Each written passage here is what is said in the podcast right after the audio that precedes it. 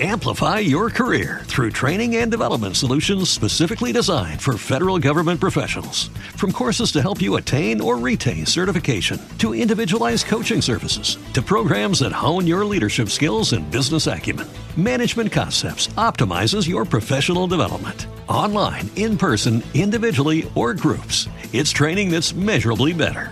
Learn more at managementconcepts.com. That's managementconcepts.com. Welcome, everyone, back to BAMS Radio, and uh, we're back with you. It's been a while uh, since before the national championship game.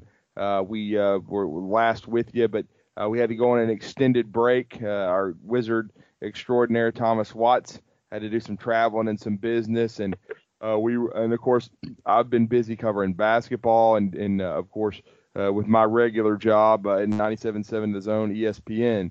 97.7 The Zone talking ball, and uh, and also uh, William Barger. Uh, of course, he's also been very busy following the Crimson Tide, and uh, he's back with us. He's our uh, third, uh, you know, amigo, former national champion in 1992, and a part of the program from 1989 through 1993, and.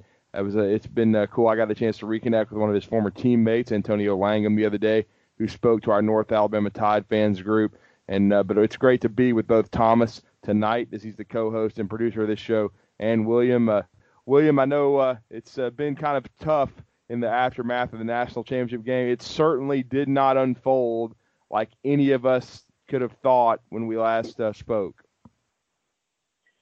Excuse me. No, uh, I, I, I'm I'm I'm as guilty as anybody for you know, missing how I thought that game would play out and, and the, the elements that would go into, uh, you know, how that game would play out. I, I really didn't think that Clemson's uh, offensive line could match up and, and handle Alabama's defensive line. That was the, the biggest mismatch, mismatch that I thought saw. And, and also as well, I thought Clemson's, uh, you know, secondary was going to be a mismatch for Alabama's wide receivers and uh, that that that really didn't come into play a whole hell of a lot. But um, you know, it is what it is. I mean, you know, I I, I, I personally would rather, um, you know, Drew, you know, get, get my ass whipped like they did versus you know losing a heartbreaker on the last play of the game.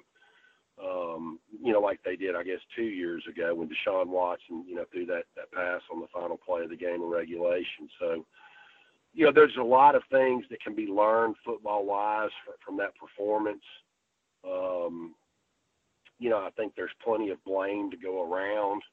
Um, I think certainly you're seeing the the ramifications of of the coaching staff and how Nick Saban, um, you, you know, is, is handling that whole deal. And I think some of these things were, you know, certainly in play um, with, with some of the, the coaches um, that, that you know possibly um, had already been told to go look for another job, um, you know, prior to that game that maybe he felt like were bad fits. I think what we're looking at, Drew, and I think you'll agree, is, um, you know, after a, a subpar recruiting year um, at this time last year, I think he saw Coach Saban go out and bring in some some young guys that he felt like could go out and recruit that, you know, might be the next, you know, Tosh Lupoi, Jeremy Pruitt, Mario Cristobal you know, just tossing some of the elite recruiters out there that have been a part of the, the Alabama program under Nick Saban. And, uh, you know, they certainly answered the bell this year if you see how this thing's going to play out between now and the first Wednesday in February. But, you know, since that game and, and since the departures and the hires that have already been made, it also seems like there's going to be a, a little bit of a mix, uh, you know, coming in for the 2019 coaching staff with you know, some familiar faces. Uh, I do think there's some, you know, younger guys mixed in there. Uh, but, but certainly I think probably the most interesting and retreat, intriguing coaching staff uh, of the Nick Saban coaching era. And I think there'll be a lot of talking points, um, both positively and, and negative, you know, negative as well. Um, when you start looking how this coaching staff starting to take shape. And I think probably as an Alabama fan, the best thing that could be said um, about both the 2019 recruiting class and how the shake up and change on the coaching staff has taken place since that national championship game. I think as an Alabama fan, you know, the best thing that you can say is to take a deep breath and, uh, you know, thank the Lord that there is such a thing now as the early signing period. Mm-hmm.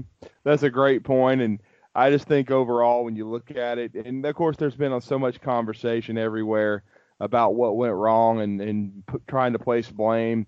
I I, I certainly uh, am, am not going to jump on the bandwagon and it, it, a lot of people have and criticize Mike Locksley a lot because bottom line is he won the Frank Broyles Award. They were really good on offense most of the year. Now, all year long they did struggle in the red zone a little bit, and I think that was because they didn't stick with the run, and in some cases it was personnel. I felt like that. I don't understand. I still don't why early in the year Josh Jacobs was such a beast in the red zone as as a goal line running back.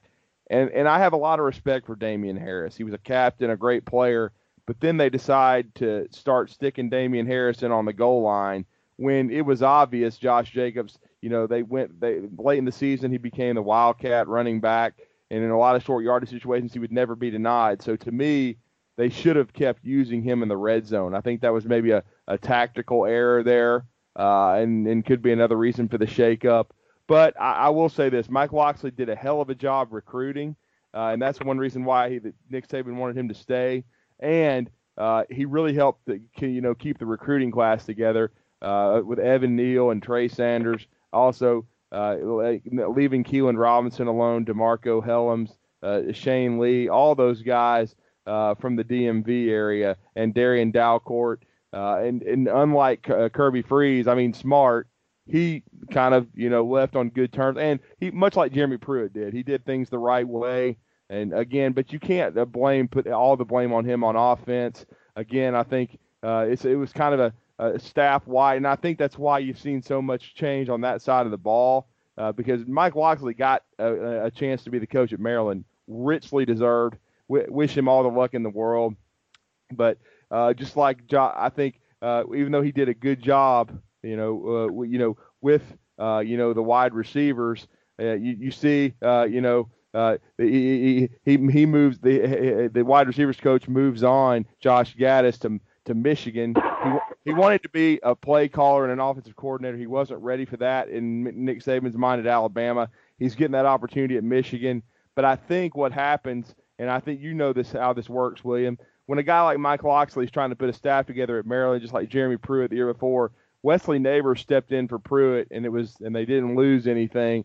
But I think when uh, when uh, when uh, uh, Mike Locksley was busy a little bit with the rest of it, I think they they put a little bit more on Dan Enos and Josh Gattis, and they didn't come through to Nick Saban's satisfaction. The one thing that I've been surprised with in all this staff shakeup is Dan Enos not being offensive coordinator. But we've heard some things that, that went on behind the scenes about, uh, you know, uh, maybe uh, he and Nick Saban uh, agreed to the money uh, at first when when Locksley took the Maryland job, but then he gave more game planning responsibility to uh, Dan Enos, to Josh Gattis didn't really like what he saw, and then you know, and then Dan Enos was trying to be heavy-handed and bringing in the new offensive staff, which I don't think pleased Nick Saban. Nick Saban comes back when they meet and and you know lowballs him by 300 grand on the money, which sends Dan Enos a message. And he knew Dan Enos was being courted by Miami and Georgia. He goes to Miami for 1.5 million. So and now we get Steve Sarkisian coming in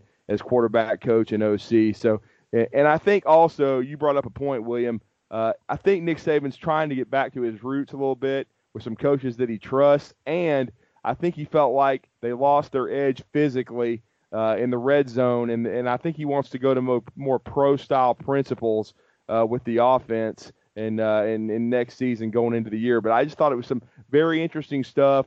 And I know Tosh Lupoi has been a big topic of conversation because of the defense. He struggled, obviously, coordinating it. Pete Golding, it's now been established, took over uh, at some point around midseason, calling the defenses. I'm not going to get on Tosh either because Tosh did a hell of a job recruiting, was a hell of a coach. It's just one of those things, William. I think it was the perfect storm. You can't continue to lose coaches.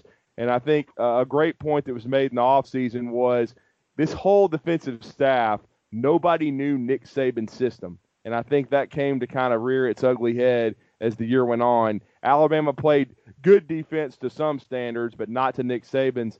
And I've, I've just never seen him react the way he did in that national championship game. You could tell that he just was not pleased with his team on either side of the ball, and then they just get hammered like that against Clemson. Well, I mean, one one thing I will say that you know I kind of you know been told you know prior to the Clemson game, and and unfortunately I didn't pay a lot of attention to it, and I've since been told uh, by a couple of other people in the coaching business since that game. Uh, but but one thing that you know, I, I, and I think this played into what you just said about you know Dan Enos, you know, getting uh, some additional responsibilities uh, you know, once Mike Locksley got the the nod for the, the Maryland head coaching job, but you know, you know, by a couple of different people, um, I had been told that that uh, Locksley would, from from a defensive standpoint, Locksley was very predictable. Um, once he got beyond plus territory and what that means right. in football terms is, mm-hmm. you know, once he got inside the 40 yard line going in the, to the red zone, that he became very predictable tendencies. Um, yeah. Coaches tendencies that were there by formation recognition, you know, that made it very easy for the Mississippi States, the LSU's, the Georgias, you know, the, the the good defensive teams that they played. And there wasn't a lot of them this year, maybe four, possibly five top 30 defenses. Mm-hmm. And I, you know, I do think that you know once Dan Enos got the uh, you know, the additional responsibilities for the Oklahoma and uh, Clemson game, that that became even, you know, more exaggerated. Now, I, I will say this: um, I, I think that going from, you know, going back to what you know we can all agree on, Drew, that it was going to be, you know, predetermined once Mike Locksley got the head coaching job at Maryland. Um, that it was going to be Dan Enos next up. I think that was a um, maybe a bad fit, so to speak. I mean, you're going from a guy that comes from a RPO spread offense mindset, Mike Locksley, to a guy in Dan Enos that I thought was, you know, probably should have been the guy that took over for Jim McElwain um, in 2012. I mean, Dan Enos is a pro style uh, you know, ground and pound, throw the ball, you know, take shots deep, utilize the tight end. But, you know, Nick Saban went away from those principles somewhere around 2013, probably around the same time that he brought Nick, I mean, uh, Lane Kiffin in as the offensive coordinator. And, uh, you know, I'll say the same thing on the other side of the football. Um, you know, there's there's been a lot of scuttlebutt and talk and and uh, you know, when when when Nick Saban brought you know Craig Kuligowski in as the defensive line coach uh, last spring, um, I was very excited and, and, and thought it was a great hire. But at the same time, looking back on it retrospectively, um, you know, this is the first time he's ever been asked to, uh, you know, be a coach in a three-four gap controlled defense. You know, he's always been a four-three guy you know, more in the lines of, you know, somebody that the listeners can can identify with to, you know, what Butch Davis liked to do with his front seven. You know, the, the defensive line penetrates, gets up the field, you know, causes disruption, and the linebackers clean the plays up. So um, I, I'm not going to point the finger at any of these assistant coaches. Um, you know, and, and you know, call me a bad bammer, whatever you want to. Um, if you want to point the blame at anybody, I think this is um, some chinks in the armor, at least in the last 18 months, and some bad calls that Nick Saban has made. I mean, you, you don't. Um, now, you know, if they do choose to go, Drew, I think you know this is something to be uh, kind of tuned into going forward. I mean, you know, if Nick Saban has decided, um, and I think it's obvious if you're bringing Steve Sarkisian in you know, if he wants to segue back, and there, there's two reasons for this. I mean, number one, maybe he wants to have a guy come in, which Sarkisian is adept at. He's going to be more run heavy. Um, you know, even with his counterpart at USC and, and Lane Kiffin. Um, you know, and I don't keep up with the NFL, so I'm not going to comment on what did go good or bad for him while he was the the OC with the Falcons. But you know, Sarkisian is a, a more you know run heavy guy. He's a more pro style guy. Uh, going back to what you said, and maybe that's what Nick Saban wants to you know get back to. Um, it's still an effective offense, and it protects his defense. Uh, but it, it, it really is polar opposite of what he's done um, as a head coach, allowing the you know offensive coordinators um, you know to do for the last several years, which is why I thought um, Brian Daboll coming in last year was kind of a bizarre hire because you know that's what he was. So you know, I, I in my experience with the game of football, Drew, um, going back to the Clemson game, when something like that happens, yeah, it certainly does send you back to the drawing board. Um, and you know, my one and only experience with a game like that at the collegiate level was a game that didn't even really matter. Um, you know, we were a, a four-loss team going into that game, and, and nobody really cared about it, including you know Gene Stallings. Uh, but it was the 1990 Fiesta Bowl, um, and you didn't really see any philosophical changes, um, you know, based on that ass whipping out there in the Fiesta Bowl that we all took.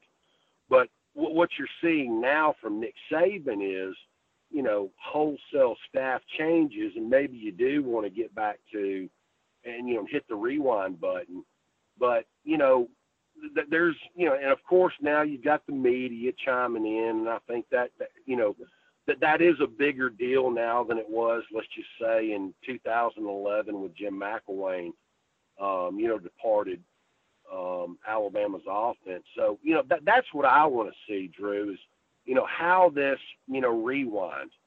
Um, and I think when you hit it, you know, two years in a row, um, what, uh, five or six staff changes last year, it could end up being, you know, seven or eight this year you know, eventually that's going to catch up with you. And, you know, a lot of people are upset um, about the Paul Finebaum tweet that came out today where, you know, he, he basically said that he feels like Nick Saban's in the twilight of his career. Well, you know, of course he is. I mean, based on that, you know, his age, number one.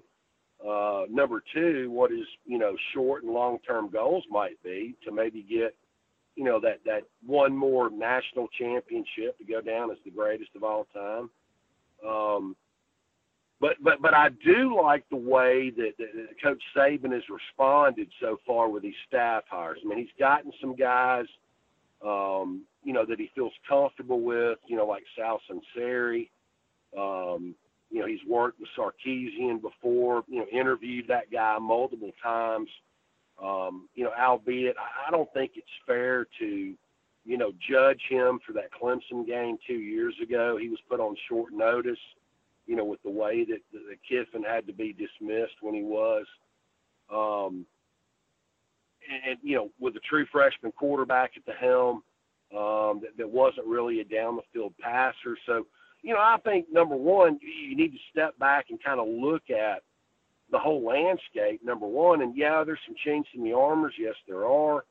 Uh, number two, there's a wonderful and, and maybe even Nick Saban's best recruiting class, you know, fixing to come in um, the first Wednesday in, in February. Um, but, but at the same time, I think it's going to be interesting to follow this thing and see how the, all the pieces come into play um, because he's done a good job. I was a little bit concerned about this coaching staff stuff a week ago, but how it's played out since with the uh, the addition of Huff at running back, uh, you know, bringing in the Virginia Tech coach at wide receivers. So, you know, if we were talking about this this time last week, we would have said uh, Lance Taylor was a shoe in for the wide receivers job. That didn't turn out. I heard he was a, a bomb of an interview. Um, you know, it looks more and more like either Joe Pannunzio is going to go inside the office or go back to the NFL. There's not a spot left for him on the field. Um, you know, with Huff coming over at running backs and uh, the, the Virginia Tech guy coming at wide receivers, it looks like Jeff Banks is going to stay on um, tight end and special teams. So, you know, now all of a sudden the focus is, you know, over there on that defensive side of the football and I'm gonna I'm gonna go ahead and throw my uh, you know pick in the hat. I really hope, you know, when you consider what this kid's done um, as a coach, you know, worked for Nick Saban um, in the weight room, worked for him, um, you know, in the front office as the, as the director of player personnel. Um, you know, worked at some smaller schools as a D line coach, and for the last two years for Ole Miss. I would really like to see him, you know, finish this coaching staff off uh, with a young up and comer um, that not only has SEC experience as a D line coach for the last two years at Ole Miss, but he certainly knows the nuts and bolts on how the recruiting world works over there in that area of the country. And uh, let, us bring Freddie Roach home as the next D line coach.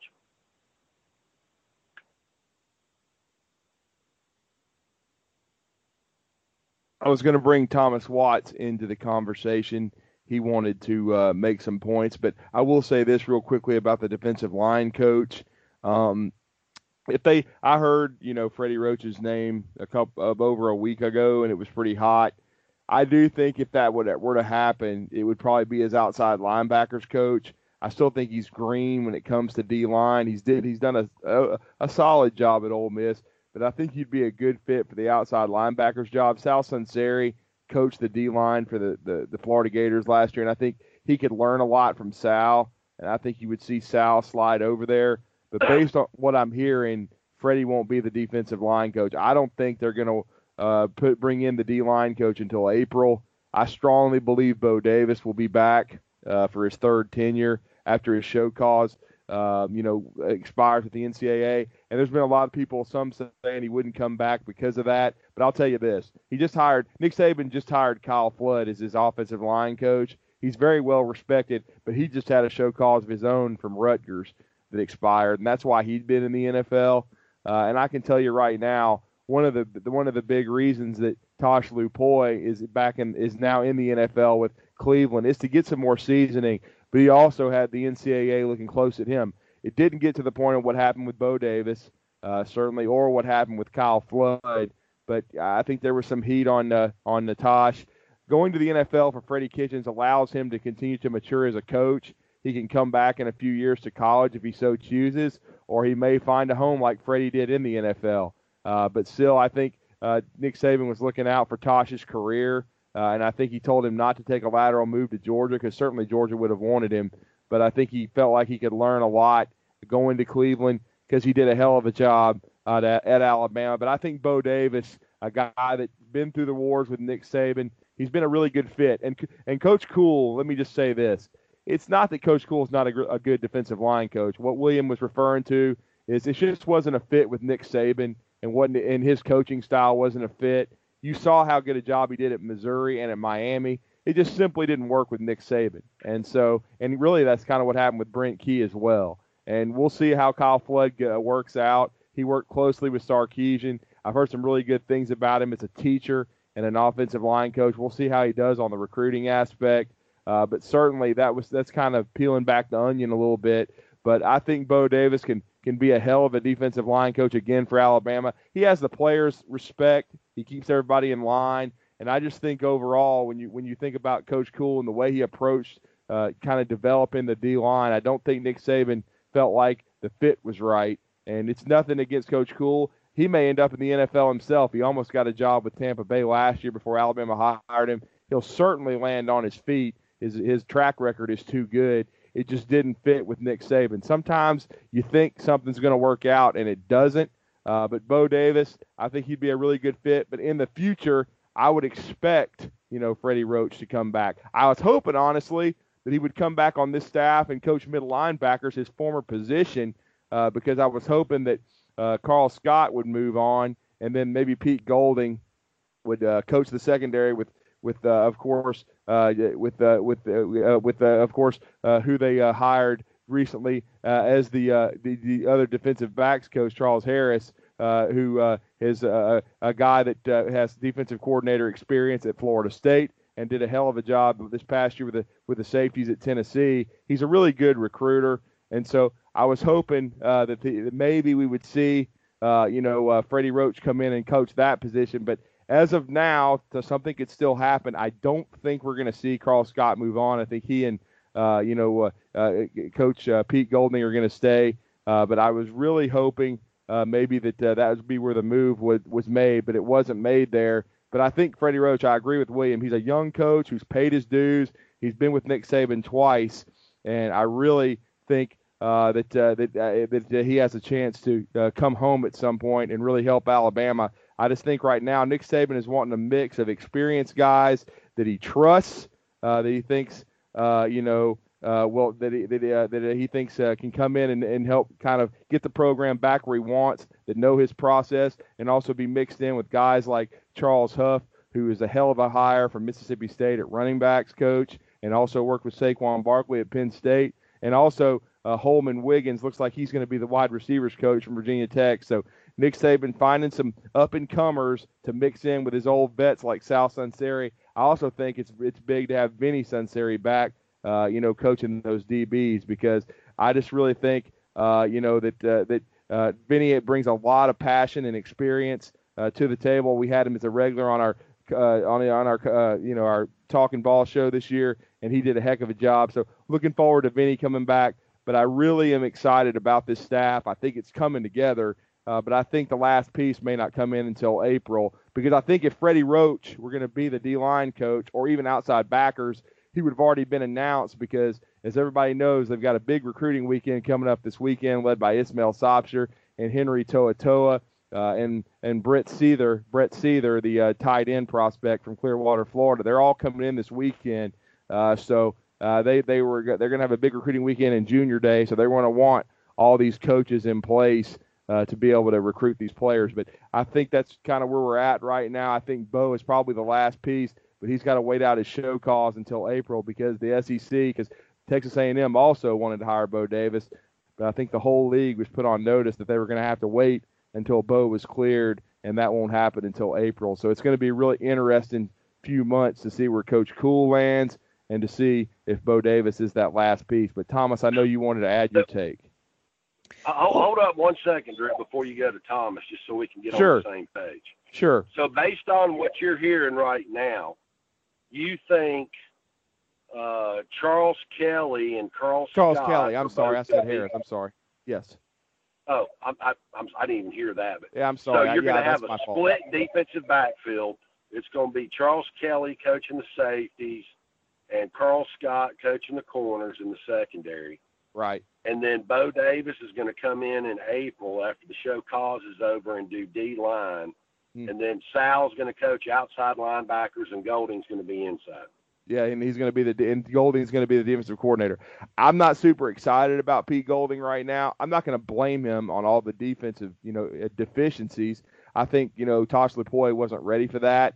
I think Tosh still was coordinating the defense and and uh, during the season, but the the uh, but uh, Pete Golding was making the calls. I'm going to trust Nick Saban on that uh, because, and I think another reason Bo's going to come in is because remember Bo Davis uh, is the reason Pete Golding's at Alabama. He called Nick Saban about him last year, and uh, Pete Golding and Bo Davis have worked together at UT San Antonio before.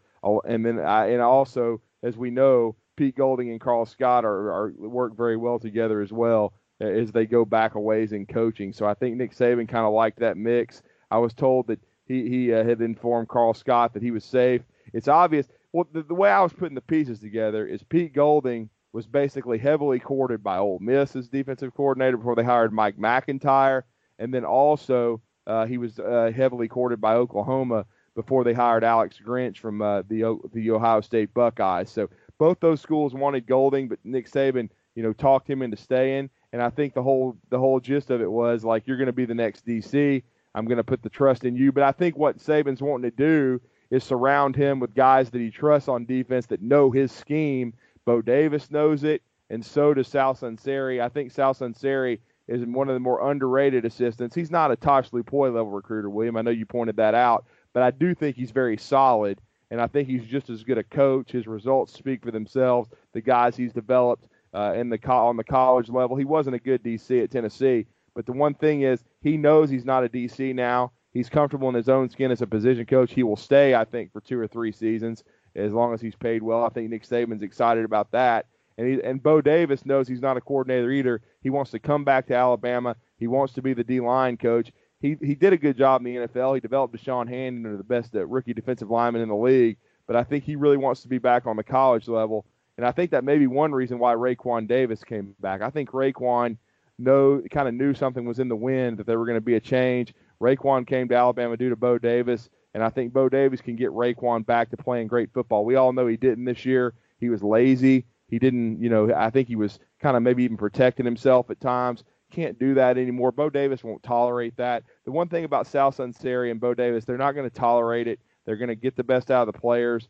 Uh, but and I think maybe this year too. Uh, and of course, Tosh Lupoi had some unfortunate injuries. I mean, talk, another part of that Clemson game, the reason uh, you talked, we talked about it, that, that Alabama got no pressure is by the time you play that game. I mean, my goodness, you don't have three of your top four pass rushers. You don't have Christian Miller, who had a very good senior year, eight and a half sacks. He didn't play a down. And you don't have Terrell Lewis, first round pick freak, probably, if he's healthy, and then Chris Allen. And so all you got left is Anthony Jennings. He's still recovering from injuries as well. So even Alabama, after all that, cannot recover from those kind of injuries. And when you take that with a team like Clemson, who has a, a Trevor Lawrence young man who's an elite talent, they've recruited not maybe at Alabama's level, but damn close. And they've got a coaching staff that's been together a long time. A lot of them, your former teammates. They were just loaded for bear, and they got Brent Venables, one of the best defensive minds in college football. It was a perfect storm, and they kicked the shit out of Alabama, and Alabama got what they deserved. But now they've got to try to reload and re and uh, you know and come back strong. And I just think right now, I'll go back over it again. I think the coaching staff, when all said and done in April, we're going to see uh, Steve Sarkisian, quarterback coach OC. We're going to see running back coach Charles Huff, uh, and probably run game coordinator. Uh, and then we're going to see the wide receivers, Holman Wiggins, uh, Kyle Flood, offensive line, as you said, William, Jeff Banks, tight ends, special teams. Uh, and then on the defensive side, you're going to see Pete Golding, inside linebackers, defensive coordinator. You're going to see Bo Davis at D line. You're going to see Sal Sunseri at outside backers. And then you're going to see uh, cornerbacks. Uh, it could be, uh, you know, uh, Charles Kelly, but I think that's going to be safeties, and I think corners is going to be Karl Scott. And I, and then instead of going six and four like he did with the coaching staff last year, he's going to go back to a, a five and five on each side of the ball. And I think that's a solid staff. We'll see how it all works out. But I like the, the mix of experience and youth. And, and I like having several guys back, especially on defense, that know what Nick Saban wants. Sounds good to me. Yeah, it certainly does. Thomas, did you want to add something? Well, I just wanted to touch real briefly on the national championship game from a statistical standpoint because you kind of stole some of my fire with the the the, the pressure game. But anyway, it's really, really, really, really hard from a statistical standpoint to get 500 yards of total offense, which is where Alabama was essentially, and only get 16 points. I would be willing to bet if you looked at every game that's been played over the past 10 years, you wouldn't see more than 10 games with that sort of weird stat line. So I think the I think you're right in that there were tendencies in the red zone that came and bit Alabama in the butt. Um, but I also think that the point has been completely missed by the vast majority of commentators that Trevor Lawrence struggled against rushing, like just straight rush, rushing with three, rushing with four. Well, in order to power up rushing with three, rushing with four, you can't just have interior pressure and you can't just have exterior pressure. You've got to have pressure from the outside of the defense from either a defensive end or a jack linebacker, and from the interior of the defense from the defensive tackle positions. I mean, look at what the LA Rams did to Drew Brees this past weekend once the Rams kind of settled in. Aaron Donald and Ndamukong Suh pushed the pocket up the A gaps, and Dante Fowler had a whale of a time just running out and collapsing the pocket from the outside. That's the sort of thing that Alabama needed to do against Trevor Lawrence. Unfortunately, and I don't really want to keep re-adjudicating this game much longer, the lack of external pressure complicated things to the point that it fell apart. But you know, the one thing I will say, and you know, folks are, it, it bothers me when folks can't understand and realize at an intellectual level that they're being prisoners of the moment. you know, I, I was I was in Hawaii at the time. I, for for people that haven't watched, listened to the show recently because we haven't been around, I got a paper published at a conference in Hawaii. That's why we haven't been able to do the show. So I was in Hawaii watching this national championship game, and it was mid afternoon, so it was kind of a kick in the pants. But anyway, you know, you listen to the aftermath, and Alabama fans are hitting the "let's fire everybody, blow up everything" button, and you know, I admit that before I go ru- go running to a keyboard, I was somewhat frustrated, but I, I had to flash back to something William always says, and I'm just going to say it once and leave it at that because I'd actually like to hear a little more about recruiting. Drew, the angry little man, is still in his office in uh, in Tuscaloosa, Alabama. Now, is Nick Saban, the angry little man, perfect? Hell no, none of us are. And I think Nick Saban has realized he made some mistakes over the past 18 months. I also think it wasn't really his fault because I don't think Nick Saban planned for Jeremy Pruitt to leave to go to Tennessee because that hire came out of flipping nowhere. But I can't blame Jeremy Pruitt for taking the job either. So Nick Saban made some mistakes. He's trying to collect, fix the mistakes. I'm not going to worry about it beyond that, to be quite honest with either of you. So, you know, passing it back to you, Drew, you know, can you update us on recruiting or you're welcome to reply to what I had to say? Well, I'll do the recruiting in a second, but what I'll say is, and I said this and I meant it, and th- again, I'm not throwing. I, I still don't. I, I'm not. I'm not gonna because they, they were 14 and one. They won the SEC. They still had a hell of a year. They just didn't finish and go 15 and 0. And unfortunately, the old Rush Propstism. You build the beast, you got to feed it. That's what the that's the way it is. I don't regret him giving Mike Locksley his opportunity. All right, Mike Locksley was probably an average offensive coordinator. He had a lot of talent around him, but they still had a hell of a lot of success. They just didn't beat the Clemson Tigers, and Clemson's the only fucking team in the country, pardon my French, that can beat them. Okay, and for once, Nick Saban's team won on talent. That's how talented this squad was. It wasn't on coaching because look at Tosh Lupoi. He was overmatched as, an, uh, as a defensive coordinator. And the most fascinating part of going into 2019 is Nick Saban is gambling, and it's still a gamble. How good is Pete Golding? Because if Pete Golding doesn't cut it, then they're not going to win the national championship next year, and that'll probably be Pete having to move on. But he is banking on Pete Golding being the guy they hired that took UT San Antonio, and I know that's not the SEC, but he took them from 110th or whatnot, 108th in defense in two years to seventh. And he and Bo Davis uh, helped develop Marcus Davenport into a first round pick at defensive end. He's banking on him being able to help put together this defense, and you know, and with the help of some of his you know uh, veteran assistants like a Sal Sunseri and a Bo Davis, who I think will be in, and even Charles Kelly.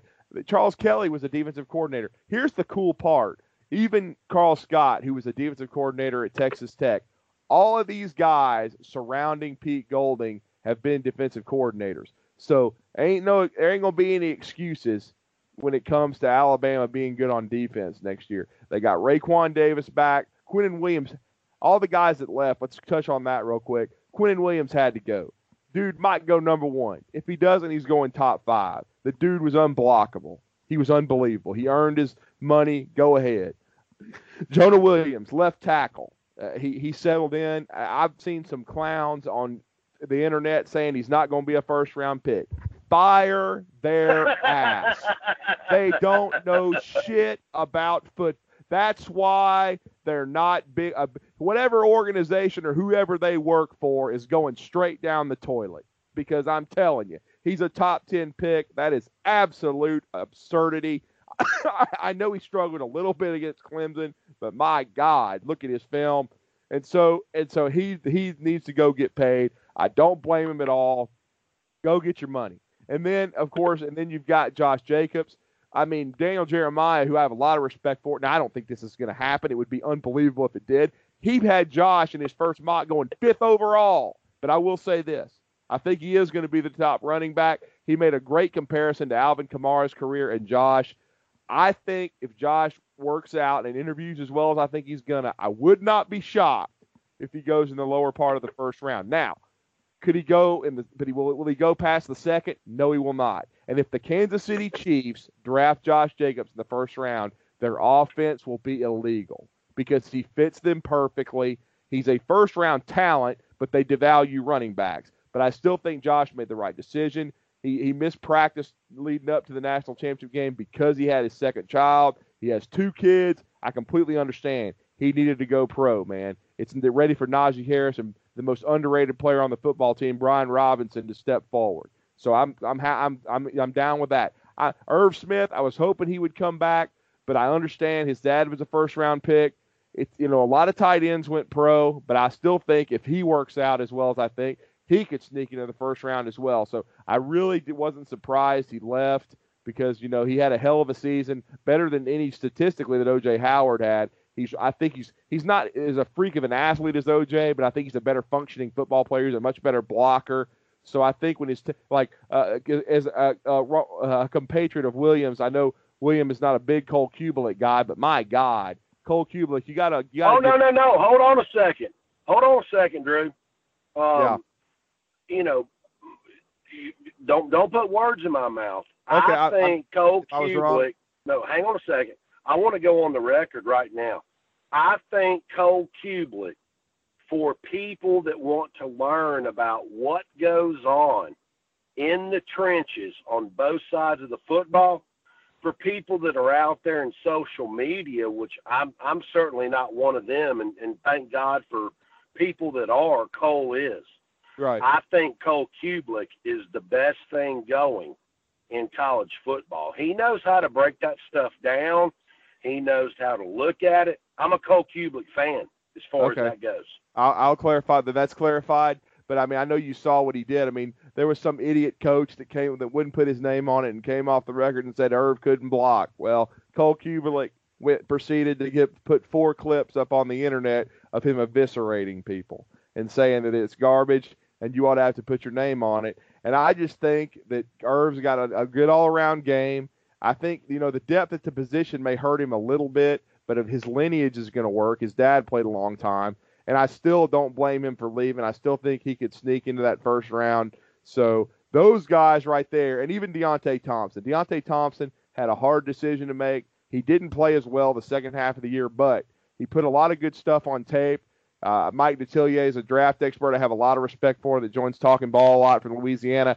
He felt like Deionte was one of the top two safeties in the draft, and as he told me, this group this year is not going to be as deep as next year for the safeties. So in his mind, since Deionte's healthy, he needs to come out and he can be a first round pick. So I still think Deionte can be a first round pick as well. I don't blame those uh, those those five guys for coming out, man. That didn't shock me at all because I think Alabama can. They're not going to have an Irv on the team, but they can still have a guy like Miller Forristall who can be a solid player who just had to wait behind Irv. He wasn't as good a player but maybe he's going to seize the moment now. And of course, it's sad that Kedrick James has got himself deep in the crapper. He's a talented guy, but he's never put it all together because of his uh, being soft mentally and not doing, you know, maybe what the staff wanted him to. But still, you know, so he he they then they lost like and they, and they lost a, a character guy and a captain like Hale Hentges, who was a great kid. So they're going to have to, you know, rebuild it at tight end a little bit. But I do think Miller Forristall is a guy that can give them some good uh, some good reps and, and some good play. We'll see what happens uh, with a guy like Major Tennyson, who really hadn't had a chance to play a whole lot. Who I know they've liked as a player, uh, and then they they're going to bring in Billingsley. They're going to try to bring in uh, in recruiting. And to go back to the recruiting st- uh, stuff, I think that they they really would like to sign uh, this Brett Seither uh, from Clearwater, Florida. He's 6'5", 230. He visited Georgia last week. He's more of an H back tight end but they'd like to sign him. He's coming in on his official visit this weekend. Uh, you know, they I think uh, he, he and uh, uh of course Ishmael Sopsher are big time targets, and Henry To'oTo'o, uh, the middle linebacker. Pete Golding has taken over the recruitment of To'oTo'o. We know Jeremy Pruitt in Tennessee have made a big move with him. They've got Kevin Simon on their off-field staff. It's a it's a an alum of his high school, and Tosh Lupoi being an alum for Alabama had put Alabama in strong position. Now we'll see how Toa Toa reacts to Alabama's coaching staff. Uh, but he's a talented guy. But Alabama is not putting all their eggs in one basket. On the last recruiting weekend, they've got Daniel Heimuli coming in, another outstanding middle linebacker prospect. If you watch the Polynesian Bowl, he put on a show. He would be another excellent prospect if they don't think they can get Toa Toa. But I think right now Alabama feels good about Keilan Robinson, the running back. I think Charles Huff can keep him committed. He's, he, he suffered a little bit of an injury in high school his senior year, but they still love his explosion. I know Mike Locksley was very high on him. They've got Keilan Robinson committed. Byron Young, that's somebody that Pete Golding going to have to keep committed. And I think if Byron knows a guy like Bo Davis is coming, I think there's a really good chance he sticks, even though he's going to visit Ole Miss and LSU. But I think Byron Young is a guy that they think they can keep committed, no doubt about it. Uh, and I think uh, they they feel like uh, that that uh, overall that the recruiting is looking pretty strong to, to finish because they've already got uh, Keilan Robinson committed and Chris Bogle. And uh, you know Nick Saban, there's always a method to the madness. Now, Chris Bogle really loves Tosh Lupoi, really loves Kuligowski. Kuligowski is still there technically. And the other thing is his lead recruiter, Joe Pannunzio, is still there, has a very strong relationship with his dad. And two of his other top four schools were Tennessee and Florida. Well, guess who his lead recruiter for Florida was? Sal Sunseri. He's now in, he's now employed by Alabama. Guess who his lead recruiter for Tennessee was? Charles Kelly. He's now employed by Alabama. So I think they still feel like with the relationship with the family, even though Bogle is going to visit Florida and Miami, they feel like they can hold on to Bogle. So they feel like they can hold on to those three guys committed, Byron Young, Bogle, and Keilan Robinson. And then it's all about Henry To'oTo'o or Daniel Heimuli at linebacker. They want to get one of those two. They want to get Seither at tight end. We'll see about that this weekend. Uh, and then and then we'll see about Ishmael Sopsher. Uh, but they're not putting all their eggs in that basket, though, William. I know there's another young man that you really like that's going to visit. I, I, I don't think he, he visits next week, not this week, but they've got Kayshawn Fuller coming in. If something goes sideways with Ishmael Sopsher, I don't think this brother thing is going to be a sticking point. But if it turned into one, or if Sopsher just, you know, they weren't satisfied with what they hear on the visit, they've got Kayshawn Fuller and Jaquez Sarles, who they're still recruiting, and even this young man Hunt, uh, who is a, a, uh, late riser from New York, coming in this weekend too. So I think Alabama has enough irons in the fire where they're going to sign six players. But I think D line wise, if I had to to, to to to tell you who the priorities are, it would be Byron Young and Sopsher, with a close third being Kayshawn Fuller and William. To go back to that point, I know you're very high on Fuller as you've watched his film. Yes, um, you know, I'm not really worried about what's going on. I mean, I want to I want to get uh, Byron Young without a doubt, but yes, based on what I've seen on the film, um, you know, give me Byron Young and give me Kayshawn Fuller and call it a day, and then all of a sudden you've got to, you know, put the onus back on the coaching staff for, you know, do you take a second tight end in the Schaefer kid? Um, maybe so, but I love Byron Young. Number one, he, he's a stud. Um, this Kayshawn Fuller kid, you know, he's he's got the same principles that made uh, Marcell Dareus great, that made Antonio Alfano great. Um, he's got the same principles. Um, you know, he's not an elite edge rusher. He's a guy that's going to move inside to being a, uh, you know, a three technique defensive tackle type guy you know, kind of in the line of a, uh, a Dalvin Tomlinson. Um, you know, give me that guy and, and let me go out there and tackle the rest of the world. I love Byron Young and Quayshawn Fuller. Yeah, no doubt. I think both those guys are big time players, and as we said, Alabama is going to have a small group uh, slated to visit. Uh, once again, to go over that, Ishmael Sopsher will be in this weekend, uh, and so will Henry To'oTo'o. Finally know how to say his name. Took about eight, nine months. Uh, same way with uh, T- Taulia Tagovailoa. But Henry Toa Toa will be in this weekend. Uh, Javon Shepard, we didn't talk about him. There's a possibility the young man could visit. He's an offensive tackle prospect from Houston, Texas, who's committed to Texas. But I really think Alabama's full on the offensive line. He may not make that visit. I know Texas A&M is trying to flip him uh, very hard. And then Brett Seither, uh, he is the tight end we talked about from Clearwater, Florida. He will be in this weekend. And I think, honestly, they wouldn't be taking him if Irv Smith had come back. Irv Smith did not come back. Uh, and so, and another another player I'll be interested in, in the spring to see how much he, how much progress he's made physically is Michael Parker, the tight end from Westminster Christian. He made some plays last year in some scrimmages, but he was a freshman. He needed to, you know, add weight and really get better as a blocker before he's going to be a huge factor because again, that was the most underrated part of Irv Smith's game. Certainly he was a dynamic receiver, but he was a hell of a blocker and always did his job. So the favorite going in, I think, especially uh, with Kedrick James being uh, with Deonte, along with Deonte Brown being just in the crapper right now uh, to be be suspended by the NCAA. I don't think we'll see Elliott Baker again, but Baker also suspended. Do I think all three of them failing an NCAA test? Then that's going to open the door for Miller Forristall uh, and uh, and of course Major Tennyson and some of these guys, and even Michael Parker uh, to see what they can do this spring.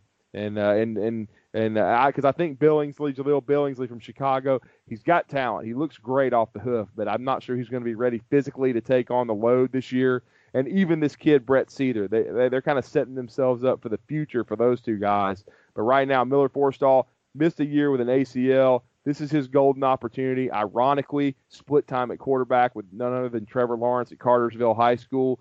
But this will be his chance to uh, carve out a role for himself and, be a, a, bigger part of the offense this year, no doubt about it. But Brett Seither will visit, and then as I said, Jared Harrison Hunt uh, from uh, Christ the King High School in uh, Middle Village, New York, will visit as well. I think he's a backup plan, uh, as William was talking about. I think they, the coaching staff has to doubly make sure they like where they are uh, with Ishmael Sopsher, and then maybe go with him. But if not, Kayshawn Fuller, who's committed to Florida State, very softly, I might add, because you can tell his he and his mother really like Alabama. If they decided on that last weekend next week to push for Kayshawn Fuller, I think they could make that happen. Uh, that would be, you know, a, a you know a, a, boon for Alabama. And I think also what we need to talk about as we're winding it down the last few minutes, though, William, you just brought up Antonio Alfano in the final 247 rankings. We all knew that he was going to probably jump up into five star status. We could all see it on tape. We could all see a freak, what the freak he, he was. Uh, our guy uh, that uh, we know, Dave Slapoy from New Jersey, aka New Jersey Tide on Facebook. He's very outspoken, but he has been on the Antonio Alfano bus the whole time. He helped hook me up with Antonio. I talked to him and interviewed him before he went to the high school All Star game, formerly known as the uh, all. It's now the All American game. Used to be the Army game. But that young man, he didn't just go to five star, William. He skyrocketed all the way to the number one player in the country but I know, much like Dave, you've been a champion of Antonio Alfano, and he certainly didn't disappoint in that All Star game setting. No, he did not. And I thought it was probably, Drew, in, in my mind, the easiest kid to rank that I've ever seen. Uh, maybe going all the way back to uh, 2008 with Marcell Dareus. Um, you know, th- this is what you know for all the, the you know the amateur football watchers out there that think they can watch film and see who a guy is that's going to you know factor in and play a little bit and do all that other good stuff. There, there, there's plenty of people out there that think they can do that. But if there's one guy that I've ever seen from watching film um, that, that, that factored in, and, and I said, hey, this guy's going to be a first round draft pick. Um, and before I ever said what I did about Antonio Alfano, um, I did a little bit of research and I went really deep into this deal, Drew. And mm-hmm. I, I did it with a guy by the name of J.J. Watt. Ah, yes. And so I, I I went real deep and and I compared what J.J. Watt tested out with coming out of Wisconsin as a mm-hmm. junior at Wisconsin. Right, right. With his testing numbers. Mm-hmm. And I compared it to what Antonio Alfano was coming out with as a senior in high school. And so, you know, because, excuse me, I love, you know, trolling other fan bases and you know getting in there you know i know just enough about what it takes to play you know college football to piss all these other people off mm-hmm. and uh so you know i was doing that with antonio alfano um i knew what he was before i ever did this but when i got you know, digging deep into, you know, you know, there, there's a lot of different dynamics that goes into, you know, this Drew. It's, you know, watching film, you know, and you can't just watch highlights. You've got to watch the game tape. Right, but right. I got to watching Antonio Alfano's highlights, and so of course the next thing I did was I went back and I watched all of his games. And so, you know, before I made this statement, I wanted to make sure that I was, you know, on board with this whole thing. And I said, well, you know, is this guy Marcell Dareus? You know, and I checked off all the boxes because, you know, you've, you've got to, um, you know, get this, you know, get this deal right. And I was like, you know, hey, so is he Marcell Dareus? Is he J.J. Watt? So um, I went back and I watched it all, and, and I looked at the testing results, and and then again I came back to the same point zero, and that that's what I want to tell Alabama fans is this. Um, if you want to get excited about somebody that has come into the Alabama football program, and I can tell you this unequivocally, um, because it was easier for me when Marcell Dareus was coming out of high school um, to get excited about him. And there was no defensive lineman in inner city Alabama, I mean Birmingham football, doing what Marcell Dareus was doing. So that was, you know, something that hit home. It was easier to see. So that's not really apples to apples with what Antonio Alfano was doing. So when I first was, you know, presented this kid to look at Antonio Alfano two years ago, somebody said, Hey, what do you think about this guy? And I'm like, okay, you know, he's six four, um, he's 285 pounds. Um, you know, this is what he's been tested against. Um, I've seen his results. I mean, is this guy legit? Uh, yeah, he is. So then I have to go digging, Drew, and I have to say, well, is, is there somebody that I can compare this kid to? Um, so, of course, you know, that sends me off into the deep end of the pool where nobody can hurt me or touch me. And I have to go looking for somebody to compare to Antonio Alfano. Um, and, you know, this is good news for not just you know, the state of college football, but for the state of Alabama football. So I had to go looking for somebody to compare Antonio Alfano as a high school senior, even though he's an early enrollee at Alabama, um, that I think he compares to. So I went looking, and I looked hard, and the only thing that I could find comparable to was what J.J. Watt did mm-hmm. at. You know, he, he's he's a little bit longer, a little bit taller. Let, let's don't diminish that. He's a little, you know, he's might be, you know, an inch taller, might be, you know, longer arms, whatever. But we did that. But I got to digging, and I saw what J.J. Watt did coming out of Wisconsin as I think a junior. I think that's what he was. Yeah, he was. and I compared it to what Antonio Alfano did this year as an 18-year-old uh, high school senior. And when the results came back, it was not even close. I think the only thing that Watt had close to Antonio Alfano was the 20 yard split. Mm-hmm. But other than that, um, it was Antonio Alfano all day long, better than J.J. Watt. Um, I will say this: I think J.J. Watt's a little bit longer, um, but at the same time, Alabama is fixing to get the best five technique defensive end prospect I have ever seen since I have been graduated or abused from uh, my position as a 1993 member of the senior class of Alabama football. Best prospect on the defensive line I've ever seen. Yeah, and I mean that's that's saying a lot. I mean because I remember how high you were on Marshall Dareus. You called him a stone killer. He certainly ended up being that. And the and I think the uh, the biggest thing that's exciting is if Bo Davis comes back with like we are anticipating, he will be able to work with such young guys as an Antonio Alfano. Uh, I mean that that guy is a freak of nature. Uh, he'll have Braylen Ingraham coming in. I love Justin Eboigbe. He's completely underrated. I know he's raw, but he'll be able to uh, get a hold of him early. And then you got Byron Young, William. I know you talked about him.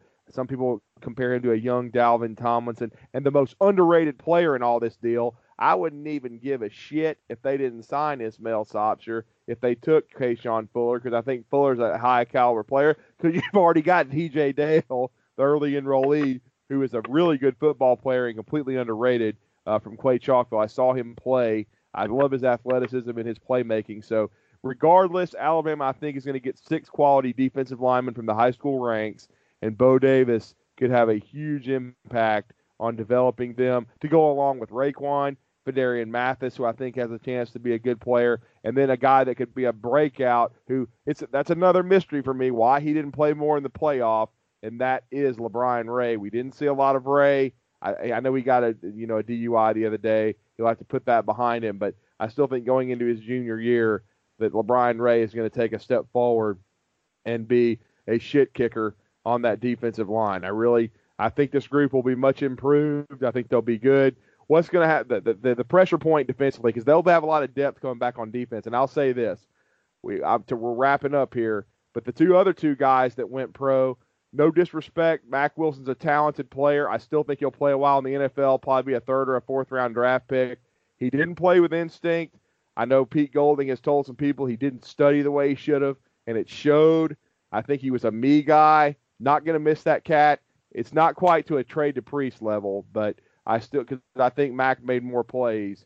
But I'm not going to miss Mack Wilson. I mean, I it's kind of addition by subtraction. Uh, I think Dylan Moses can slide over, and then of course they can develop Ale Kaho, Jaylen Moody. I think those guys will uh, have a fresh start, and I think hopefully Pete Golding, uh, with a year in his under his belt, can get a lot out of those guys. Uh, you know, Mack Wilson, uh, just like I say, he he was a good coverage backer. He struggled as a three down player, uh, and then so uh, not really sad that he left. And then let's just be honest with the Saivion Smith situation. When you take a dive, which is basically what he did, and fake an injury, your ass is grass. He had nothing to stand on. He could he was either going to transfer to another school, which would have been four and four years, and then finish his career, or go pro. Might as well go pro now. He can't run. He's going to have to move to safety. He probably won't even be drafted. And I'll just say this: if he's drafted, and my guy Levi Wallace wasn't, who went off on went on to make people look stupid again because he's the highest rated rookie corner in the NFL because he couldn't he didn't run great. So there's a lot of people with his slight build and not great speed. They didn't draft him, but they should have. But if Saivion Smith gets drafted and Levi didn't, then just fire that team's uh, you know personnel department because they don't know what the hell they're doing. Like I said on Twitter, some clown said he was a third round draft choice in the NFL, and I said, "What draft? The the Canadian Football League?"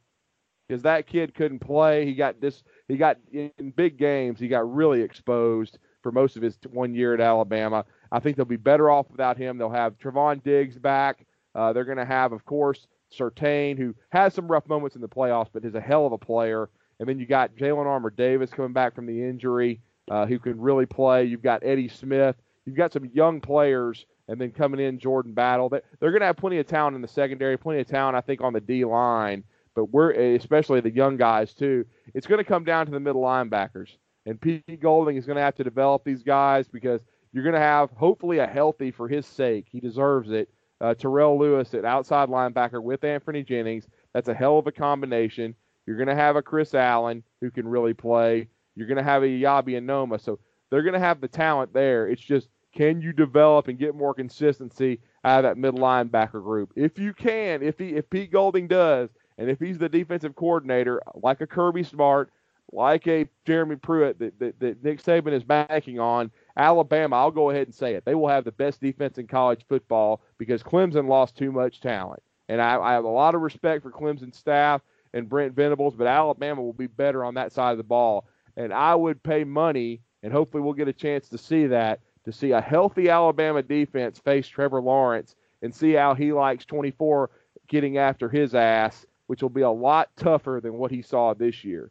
So we'll see where all that goes, and uh, we'll and we'll certainly in the next you know uh, edition of BAMS when we come to you again, we'll probably come to you after National Signing Day, and then we'll break down the rest of the recruiting class, and we'll start to take a look at some of these uh, early enrollees. And William and I can, especially William, he does a great job, especially with these offensive and defensive linemen. And we'll try to break down for you what kind of impact they may have in spring practice.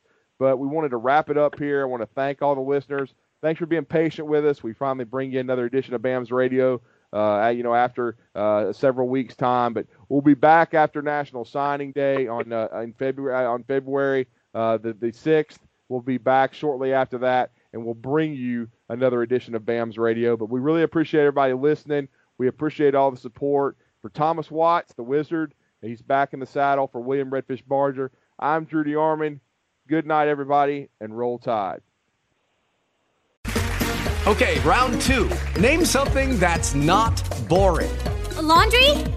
Ooh, a book club. Computer solitaire, huh? Ah, oh, sorry, we were looking for Chumba Casino. That's right. ChumbaCasino.com has over 100 casino style games. Join today and play for free for your chance to redeem some serious prizes.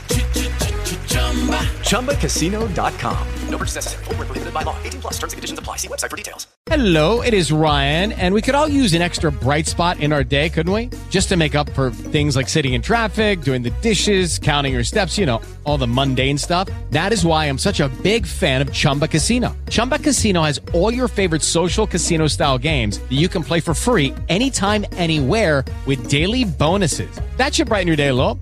Actually, a lot. So sign up now at ChumbaCasino.com. That's ChumbaCasino.com. No purchase necessary. VGW. Void were prohibited by law. See terms and conditions. 18 plus.